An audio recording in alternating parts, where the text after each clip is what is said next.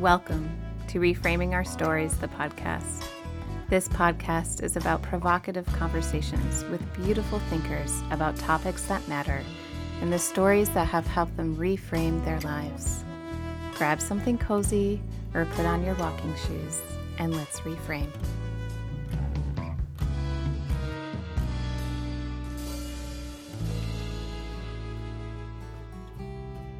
We hope that you are enjoying the Reframing Our Stories podcast. And if you are, please consider then pressing subscribe or leaving us a rating or a comment so that others can find us.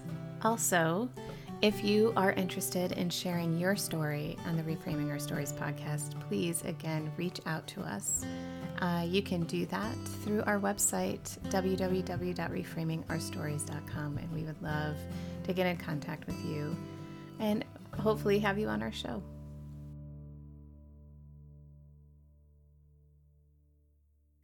It has become a privilege for me to teach kids and youth about sexual health. However, what makes it more of a joy is when I'm able to round out that experience by providing education for the whole family. More than ever lately, I'm hearing from the mothers of these children, and they say this Kara, we need to get something together and talk about menopause. I'm struggling over here.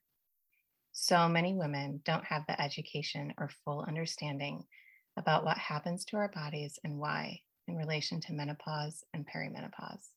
We are confused, stressed out, and sweating. We need more help with this. Jen Salib Huber provides help for women in learning more about menopause with a focus on nutrition and hormone support.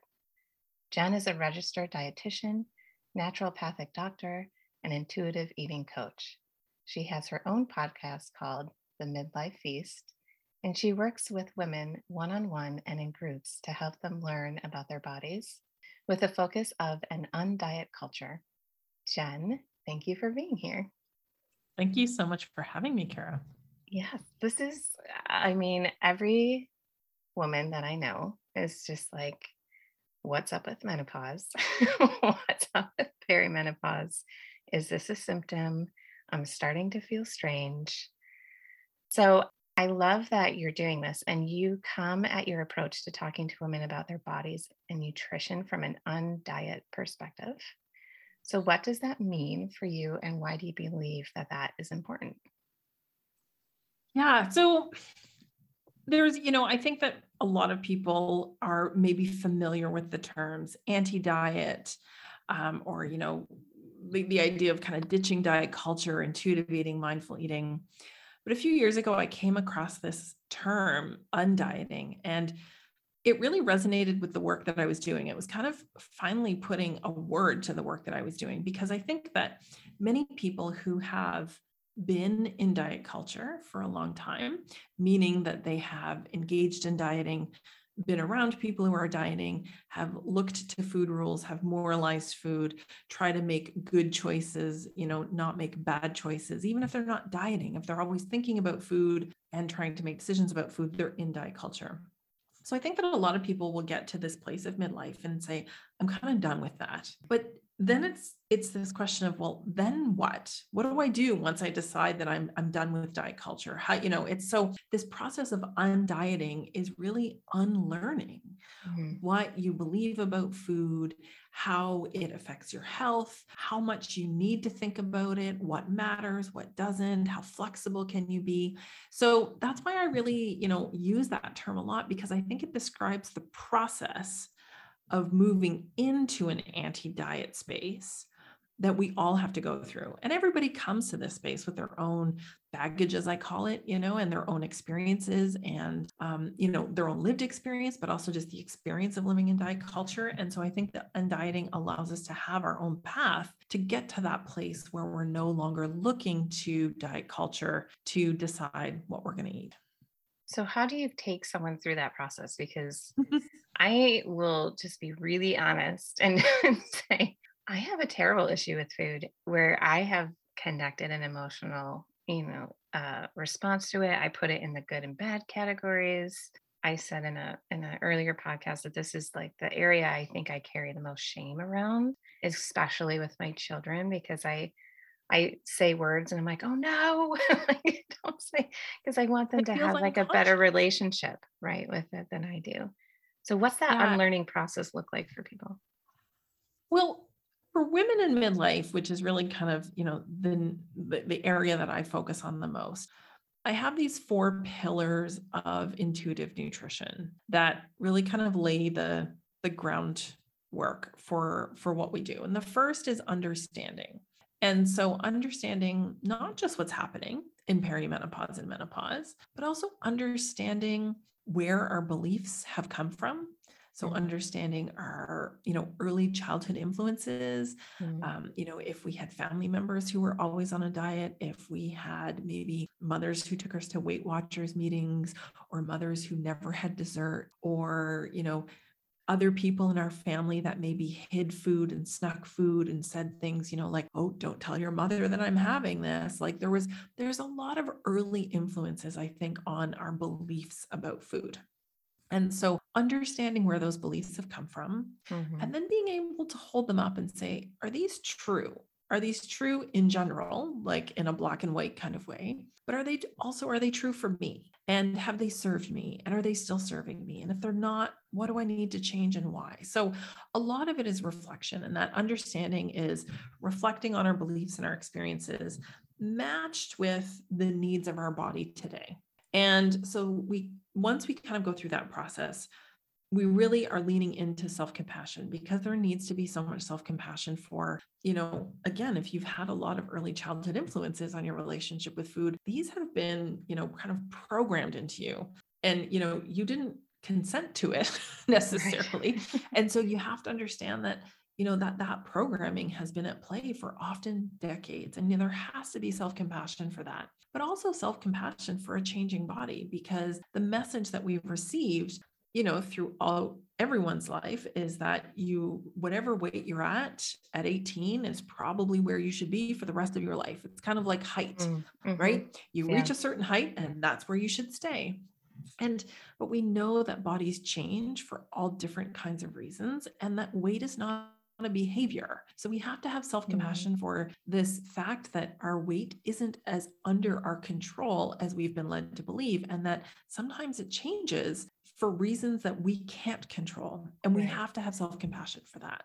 So once we move through self-compassion, we can then start to build on school the tools of, you know, attunement. So how do I learn to listen now that I've deprogrammed, now that I can see where all of my beliefs and influences and kind of, you know, default behaviors have come from, and I can now move into this space with self-compassion and realize it's not my fault, I'm not a bad person. You know, how can I actually learn to listen?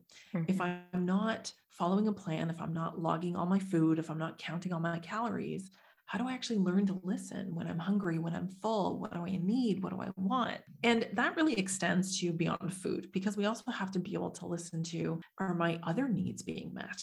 Are my mm, needs for connection being met? Are my needs for joy, entertainment, pleasure, rest? And if they're not, it's very difficult to feel attuned to hunger and fullness.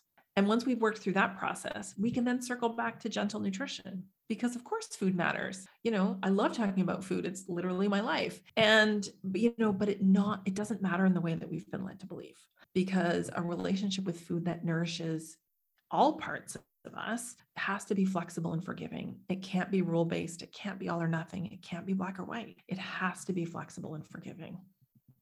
Okay, first, I love that phrase, flexible and forgiving. But then I feel like you touched upon something. Like last night, I, I started to do a talk around body positivity and around social media for parents with youth. And it made me really start to reflect on what is body positivity, right? Because oftentimes, right, it's like recognizing different shapes and sizes and giving space for for everyone and getting rid of this idea, right, that we're supposed to look a certain way. But I think it's more I came to this realization that it's more than that. And I think you touched upon that, where it's we live so much now, I think, detached from our bodies. Like we're const we're very cerebral, we're very much paying attention to these devices that kind of disconnect us from our body and what the signals from our body is telling us. And so for me, I'm recognizing I think body positivity is being present with our bodies, to be able to hear what they are telling us, to be able to recognize what cues am I hearing, right? Even from the gut instinct kind of perspective, from sore muscles and what is that telling me to like you know like just being in tune to it and so i feel like that it sounds to me from what you're saying is a lot of what you are helping people with is like getting back into our body in a way where we're not looking at it as an object Absolutely. And that actually has a term and it's called body neutrality. So oh if, you know, body neutrality is this idea that how we feel about our bodies, how it looks in the mirror, how, you know, clothes fit, shouldn't be driving the bus of our self-image. right It's how we feel in our bodies that mhm, really should be in the driver's seat. And it's very difficult to kind of move into that space if you have spent your whole life trying to control how your body looks. mhm, And so body positivity is is important. It absolutely is. But just like we wouldn't tell someone with depression that they should be happy all the time right. We want to help people develop resiliency so that when they're having a bad body image day mhm, that it doesn't take over because we're all going to have days right. when we don't feel our best in our body just like we have bad hair days right? If you have a bad hair day you throw on a hat you put on a ponytail and you go about your day. Yeah. Because you know that tomorrow's a new day and that's kind of how we how i work anyway with you know women who are in changing bodies in midlife who very much feel like this is something that's being done to them that they mhm, have no control over. And it's scary. And if they've spent their whole life trying to control their body mm, it feels unfathomable that they can actually exist in a larger body and feel good about themselves. Right. So that's kind of where, you know, I really try and just insert that little that seed of, but what if you could?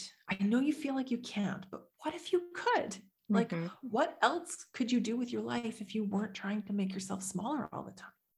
i mean so many things So many things. I wonder if we could, if there was a way to calculate the hours that are spent thinking about food, thinking about our bodies. Do you have, do you know that? well, there's actually there's actually some interesting statistics and there's surveys and I wouldn't call them like, you know, there, there- sure there's some methodological flaws and you know that kind of stuff. But uh, you know, the average 45 year old woman has been on 61 diets.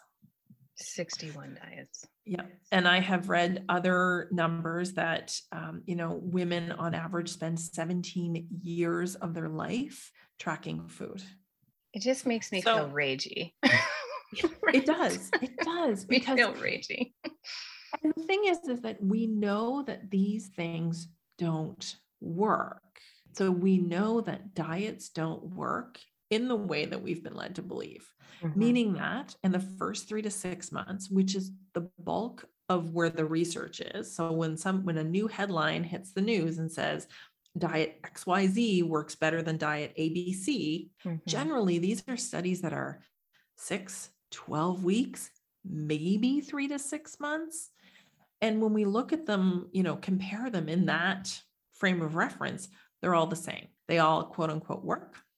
But after six months, they all start to not work. Mm. And by 12 months, there really isn't any effectiveness to following a particular diet or set of rules for the purposes of intentional weight loss. And, you know, I use that word really specifically because there can be benefits to choosing foods intentionally. You, let's use the example of the Mediterranean diet. We can absolutely see changes in measurable health outcomes related to blood sugar and cholesterol and inflammation and you know all that kind of stuff but that has nothing to do with weight but when we're looking at studies and when we're looking at choosing foods for the purposes of intentional weight loss they don't work um, you know and most people will have heard study those numbers of like you know 95% of diets fail meaning that at 12 months two years or five years of which there are very few we really don't see anyone who's able to maintain it and that's Mm. probably because 70% of our size and shape is genetically determined, Yeah. meaning that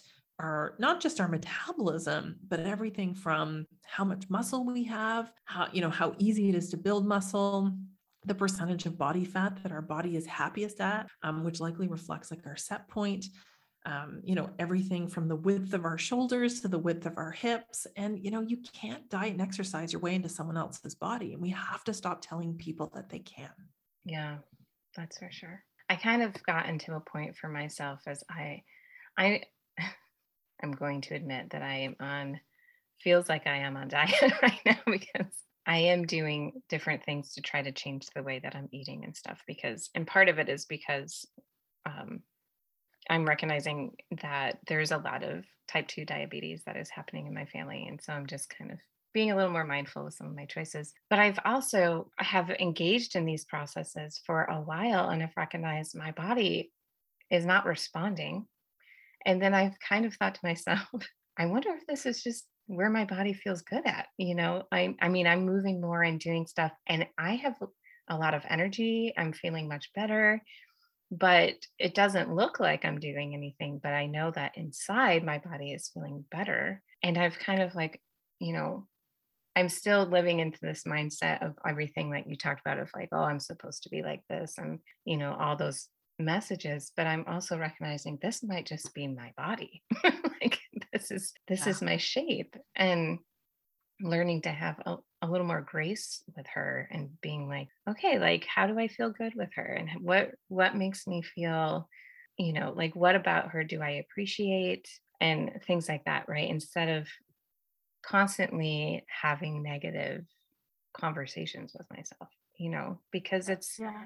it's exhausting number one and two there's a lot more things i want to do in my life instead of spending this time having negative conversations about the standard that someone created around bodies yeah and i mean we we often talk about in the anti-diet space about you know the best weight is the weight that you can achieve and maintain without having to micromanage it of mm. course it's not a number it's a likely a range most of us have that experience of being at a particular body shape or size that we don't have to work at mm-hmm. but it's often not where we think we should be or where we want to be mm-hmm. but if we can practice that attunement of okay maybe it's not where i thought i wanted to be or what i was where i was trying to get but yeah, I have lots of energy. I can do the things that I want to do.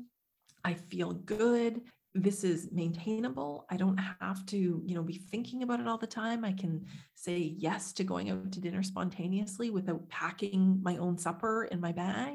Mm. You know, like there's there's a quality of life that comes with that flexible and forgiving relationship with food that can't really be achieved or maintained when you're following food rules. Mm-hmm. So fascinating, yeah. right? So it then, what? Go ahead. Oh, so, and I was just going to say, you know, oftentimes I think when we stop and reflect on what are the things about how we're eating, whether it's for intentional weight loss or not, that feel good, it's often the basics, right? We're cooking more, we're having more balanced meals, we're getting more plants on our plate. Maybe we have a bit more of a focus on something like protein or fiber. And those are all great things. Like, you know, those are things that we can choose intentionally. We can make the focus of gentle nutrition and absolutely are associated with better health. But when we do those things and are using weight loss as a measure of success, mm.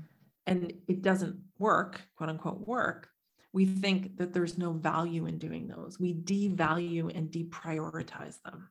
Yeah. And so the very things that may actually improve our health, we will stop doing or may not want to do because they didn't move the needle on the scale.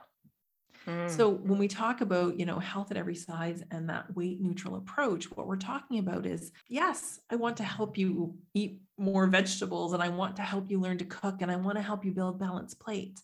But we have to remove weight out of the equation mm. because otherwise it is always going to be the measure of success or failure because mm. we simply don't exist in a culture where we can have two parallel paths and not value one more than the other. Mm. Weight loss is always the path that is valued, unfortunately.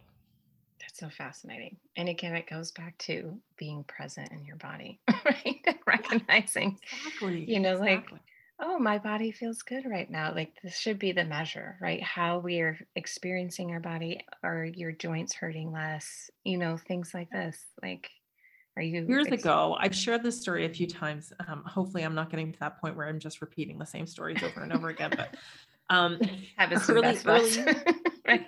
early on in my kind of intuitive eating um, career, which really came about 15 years into my practice. So I practiced very much as a conventional, um, you know, practitioner where, you know, wheat was often a health outcome that I was not only prescribing, but like promoting. Mhm. And that, you know, food was really just about managing calories. So early on, though, into my intuitive eating practice, someone that I was working with had started training, you know, for the first time ever for a 5K run, had joined a running club, had spent three months, coached a 5K, ran this spring run. And with this group of people that she'd been running with three times a week. And she came back from, you know, the first race that she did. And I said, Oh, how was it? And she said, Oh, it was fine, but I'm never doing that again. And I thought, Well, well, why? What are you talking about? And it was because she'd only joined it on January 1st because she wanted to lose weight. And so she thought if I join this group and I run this 5K, surely I'll lose however many pounds that she thought she'd lose. And when she didn't lose any, she gave up on running. Even though she now had a dot, she had picked up a new habit in her 40s, had found a group of people that she liked spending time with, had a lot of fun, but couldn't see the value in all of that because it didn't help her reach that goal. Hmm. So that's why, you know, when people say, well, why can't I do intuitive eating and try and lose weight? Like, what's wrong with that? Again, it comes back to you really can't pursue intentional weight loss while trying to adopt a weight neutral approach to health because, you know, one is always going to bully the other. That's fascinating. So, can you explain more about intuitive nutrition and stuff for people who are like, okay, I hear this word a lot. Explain more about what that means. Yeah, so intuitive eating is a framework that was developed by two dietitians, Evelyn Tribole and Elyse Resch, in the 90s, believe it or not. Mhm. Um, and you know, there's hundreds of studies now that support this evidence-based way of teaching people to eat, essentially. And it is a framework that I use as part of kind of my undieting process. But essentially, it's you know teaching people to to ditch the diet mentality and adopt the anti-diet mentality that we don't have to count and track and measure all the time. Um, and it teaches us about you know learning to listen to hunger and honoring all types of hunger, not just physical hunger, but also emotional hunger and taste hunger. And what does it mean to respect fullness? And how do we prioritize satisfaction? Hmm. and but it also acknowledges you know the the genetics of health and also acknowledges how important it is for us to welcome and include movement that we call joyful movement as part of that you know relationship with food that isn't based on trying to manipulate that calorie in calorie out equation. So intuitive eating is something that um, i think just appeals to a lot of people because there is still a framework but one of the kind of hiccups or you know trap doors that sometimes people fall into is that they will sometimes start trying to use it as a diet and so Yeah. they see this this these 10 principles and they're like great i'm just going to follow these i'm only going to eat when i'm hungry and i'm always going to stop when i'm full and life will be good but there's a lot of you know the messy middle in there which is Sure. kind of what i think the undieting process that i help people work through just kind of fills in some of those blanks And isn't a main part of this too of what affects our body it has to do with hormones, right? Certainly. I mean, hormones, we all know. I think anybody who, um, you know, has a uterus and has ovaries has experienced how our body can change significantly from, you know, week to week, depending on where we're at in our menstrual cycle. Um, we know that as girls enter puberty, their body fat percentage has to double in order to achieve and maintain menstruation. Mhm. And, you know, we sometimes refer to perimenopause as reverse puberty. And, Right. um, because you know we're going through a lot of changes and that often does mean body changes and 80% of women in midlife experience body changes so you know again coming back to self-compassion it's not just you right. Right. yeah Um, so what is the some now that we're kind of talking about perimenopause and menopause, what are some of the biggest myths out there that are Hmm. surrounding them? Yeah. Uh, one of the biggest myths I think is that you have to be 50. You know, that comes up a lot that people Mhm. think, "Oh, I can't be in perimenopause because I'm I'm not 50 yet." It can start anytime. It is more likely to start in your 40s, but about 5% of women probably, you know, will go into early peri early menopause, meaning that they stop having a period by 45, which means that they could be perimenopausal as early as 35. And many women, especially in that 39, 40, 41 age range, are noticing changes that are consistent with perimenopause. Um, the other big myth is that you have to be that you have to be missing periods to be in perimenopause, and that is absolutely not true. In late perimenopause, you're missing periods, but in early perimenopause, which can last for years, cycles may even be coming more closely together or they may start to vary by up to a week. So you might start to notice that your you know almost always 28 or 29 day cycle is now maybe more like a 25 to 35 day cycle and you're never quite sure when to expect it. Um, i think those would those would be the two biggest myths. And if i could add one more it's that women will think that they have to wait until things are bad enough in order to seek support. Mm. that because it's natural that it, because it's a normal phase of life that you know well i'm just going to wait it out. Um, but i remind women that this can be 10 years of our life. Why would we give up a decade to sleepless nights mood Mm. swings feeling awful and more importantly not feeling like ourselves? We should never set the bar of feeling bad enough um, you know in order to get help so i think those would be my top three And I, I think part of it too is we grew up in a culture where we didn't even talk about our periods for a long time, right? We didn't talk about them together when like everyone was like so many people around us were menstruating, but we kept that to ourselves. And I think we have to learn to be like, you know what? This is something we should be talking about because I think it's also important for people to understand that even some of our practitioners and doctors don't have the education around perimenopause and menopause that they could. And sometimes they tell us misinformation. And I like to tell women your biggest support in this process is each other, right? And also knowing and finding specialists, and also knowing that what your friend over there might be experiencing is not going to be the same for you, but you can still have a conversation about how you're feeling and what symptoms look like for you and what symptoms look like for them, you know, just to gain some perspective around that. Absolutely. Absolutely. And I, I really love how in the last, you know, few years, especially there's, you know, been this online community, I think that has been um, that's being created and maintained by women in this stage of life who just Mhm. aren't willing to put up with misinformation or lack of information or being told just to tough it out. Um, Oh, And. I applaud that. Yeah. So what when women come to you, what are women the most concerned about when they come and talk to you? What is one of the main things? I mean, I know they're talking about multiple things with you, but what is a theme that you see from them the most? Well, I don't know that it's one theme because, you know, everyone's experience of midlife and perimenopause and menopause is different. Mhm. You have some people who have essentially no symptoms, and you have some women who have all of them. Mm, Um, but certainly, I think that hot flashes and night sweats are very disruptive to our sleep and our day to day life. And it really, you know, can it can really disrupt your day when you know like you know for example when i was in the throes of them i think they're knock on wood you know calming down now but i knew that if i didn't sleep if i was stressed if i had more than two cups of coffee if i had a hot beverage after 12 like i had all of these like things where if any of those went off kilter i knew that i would have so many hot flashes and it's just so uncomfortable to feel like you're on fire for three Yeah. minutes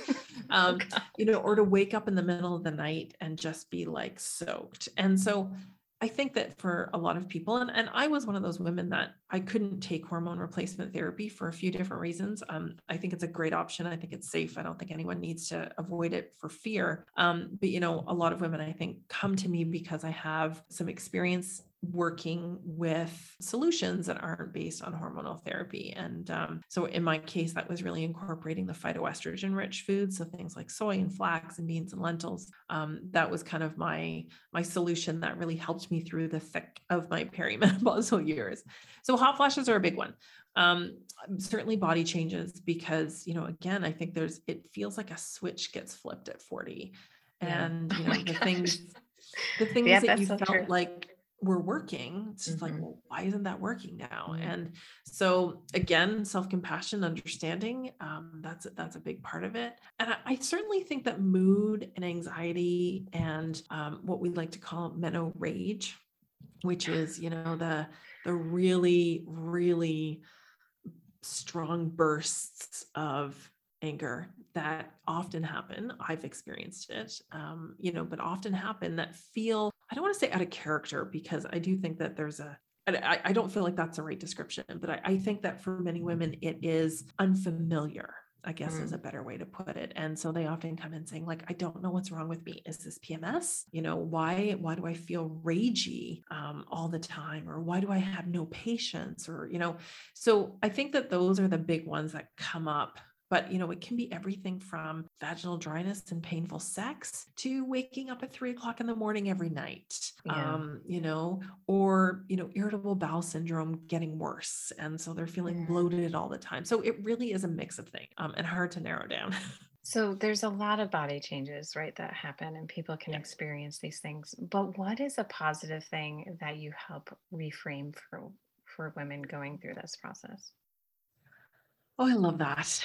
I think the biggest reframe is that this is an opportunity to not only change your default programming, um, but to really be able to embrace the possibilities of one, what life could look like if you weren't always thinking about food Mhm. and weren't always trying to make your body smaller or weren't always thinking about what's wrong with my body or what I need to do with it. But there is there's a confidence I think that women in midlife experience maybe because people don't have the same expectations of us. Um, I Oh, think that we are uh, in an age and stage of life where if we've had young children, they're a little bit older, you know, there's kind of changes in our own roles within family structures, whether that's taking care of aging parents or, you know, those, you know, I think that it's just an opportunity that um, I don't want women to pass by because when you can, when you can ease into that with confidence,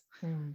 because you now trust yourself and trust your body and feel like you know it, really know it, because Mhm. you've learned to listen and you've tuned out all of the messages that have been, you know, in your ear for 20 years. There's an indescribable confidence that, you know, you know what you want and you know what you don't want. And that isn't something I would want anyone to miss out on. It sounds just like a breath of fresh air to me, right? It is.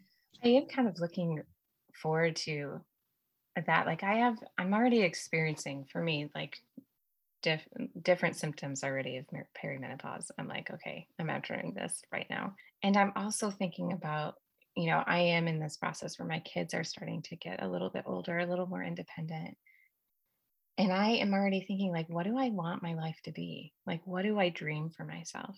I'm also being reflective on this aspect of youthfulness and and again what our society tells us is beautiful and things and i i recognize that so much i think of even my life i would find something wrong with me or be like i'm not as pretty enough or have that kind of language and narrative run through me and then look back at pictures and be like why in the world did i think that? You know look at how you are, look at the vibrancy in your face and how you're smiling and different things like this. And I was like, you, I just think to myself, that needs to go away because it served no purpose then. It serves no purpose now. And how can you just find ways to celebrate what you have learned, what you're continuously learning, and how you can be present and show up in this world? And so it's like, I'm really actively finding this sense of reframing and also like looking at beauty too in a completely different way of what makes us radiant i would say you know Yeah, absolutely. Absolutely. And it, it's just an opportunity. You know, a good friend of mine, uh, you know, describes estrogen as the hormone that makes us not want to eat our babies. And as we get into midlife and our estrogen levels start to, you know, decline, that energy to nurture things. That doesn't have to be babies. It can be gardens, it can be dogs, it can be anything, but that that nurturing drive gets turned inward. Mm-hmm. And so it's like, you know, it's like what what do I want? What do I need? Mm-hmm. Um, what will nourish me? And like I said, it just kind of often aligns with a time in our life when we actually have the time and space to think about that again. Mm-hmm. And so, if we can get into that with confidence, it's even better. Right.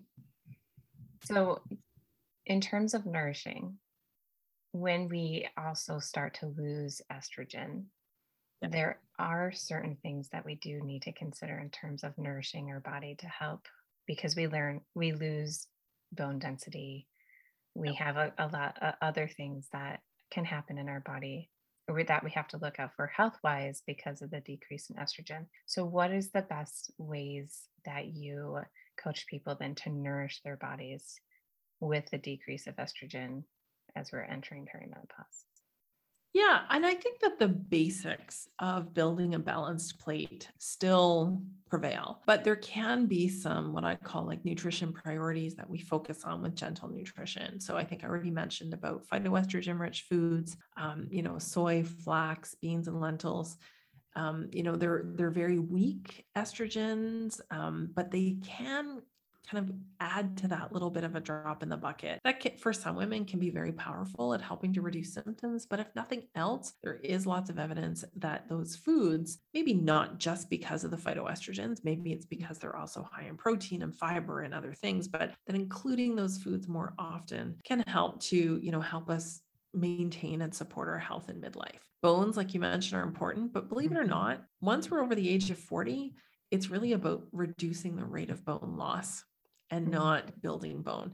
So that's where, you know, having a joyful movement practice that, um, you know, allows you to have some weight bearing exercise and just, you know, being mindful of the things that, you know, that hasten um, bone loss. So um, you know, so I often will talk about protein as being a gentle nutrition add-in that I love to help women include without having to count and measure and portion because it does help us to maintain muscle, which is something that men and women lose as we get older, and that is associated with better health as we get older. So, um, you know, how can we include those gen- those gentle nutrition goals of whether it's protein um, or phytoestrogens or fish oils or vitamin D? Those are all things that can absolutely you know affect the trajectory of our health in midlife but we don't necessarily have to approach them like we would as we were on a diet where it's a rule that you have to mm. have something um, versus you know you want to have something and if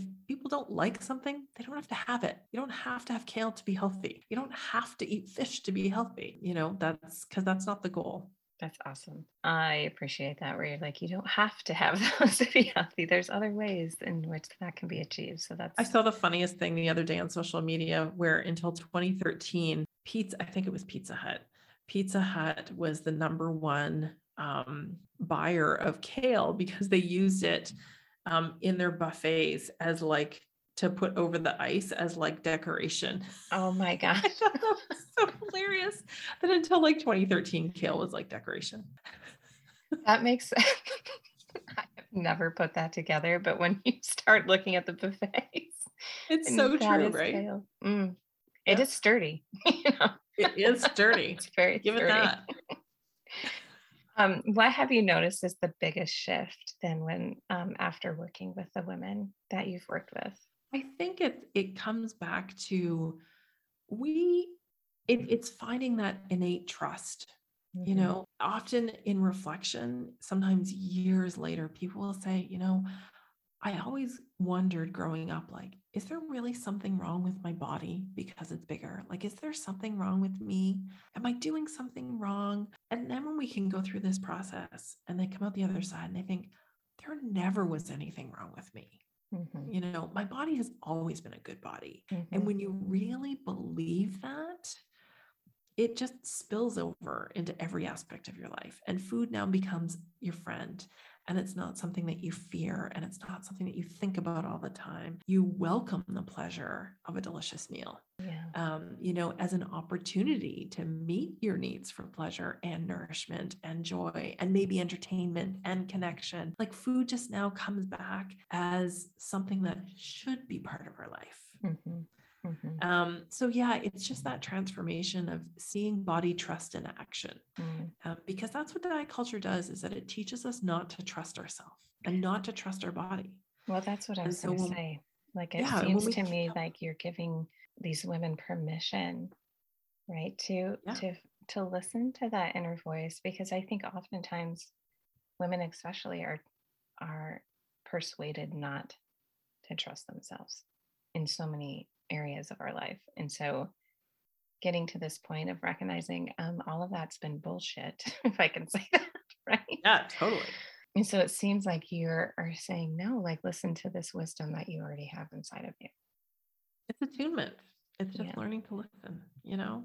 Mhm. um, and yeah and i and i love seeing that you know um, i have a small group program that walks women through the undieting process over 40 and it, it runs like for six months time so it's actually you know pretty intensive and you know just let, this week i had a message from someone who said i went bathing suit shopping and it was enjoyable and i never ever thought that i could look forward to buying a new bathing suit Mm. um, you know, because they were just able to see that this is just something that I wear to go swimming. This is Yeah. not like a a a value judgment of me or my body or my food choices or my intelligence or my worth. It's just a piece of clothing. And that person really said like i never could have believed that i could actually get to that point in actually just like three months so i think that we underestimate how much we can embrace change when that change is met with positive reinforcement when that change is met with this feels good this is helping me to trust my body trust myself to feel good about what i'm doing instead of making me feel bad at every turn Yeah. That's awesome. I love that. You've been helping people reframe that for their lives because it's just something that we need so badly. And I feel like it also, you know, it diminishes our power. I feel like collectively women hold so much power. Just, I mean, they're our bodies are amazing with the things that they can do. And when I teach puberty in health class, I start off by the entire class, I start with let's talk about what our bodies can do. What do we like about them? You know, and so we talk about things that bring us pleasure. You know, some of the things of some of people are like, I love that I can run. I love that I jump. I love that I can taste ice cream.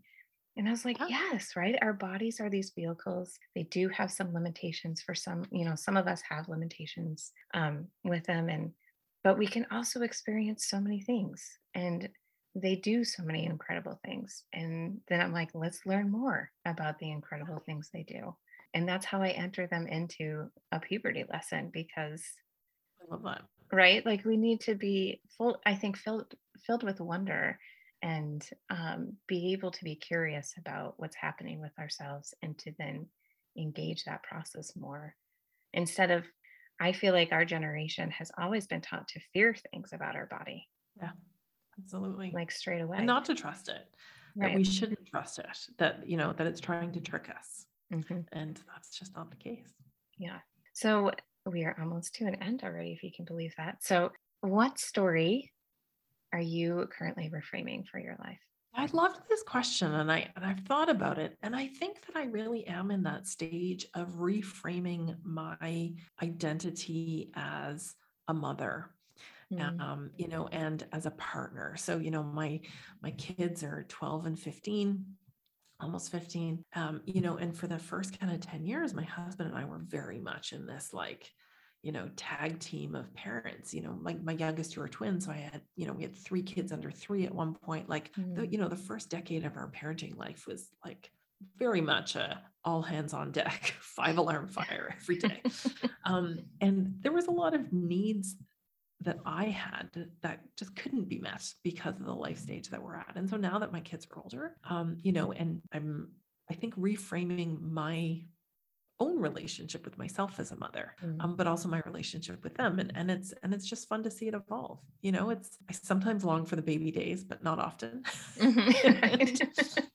I often say like I wish that I could like just teleport to like a day and just Right. stay there for a few hours. Um, but And yeah, they're that's napping kind of my- quietly in your arms. right? yeah. yeah. So that's that's what I'm reframing right now. That's awesome. So where can people find you?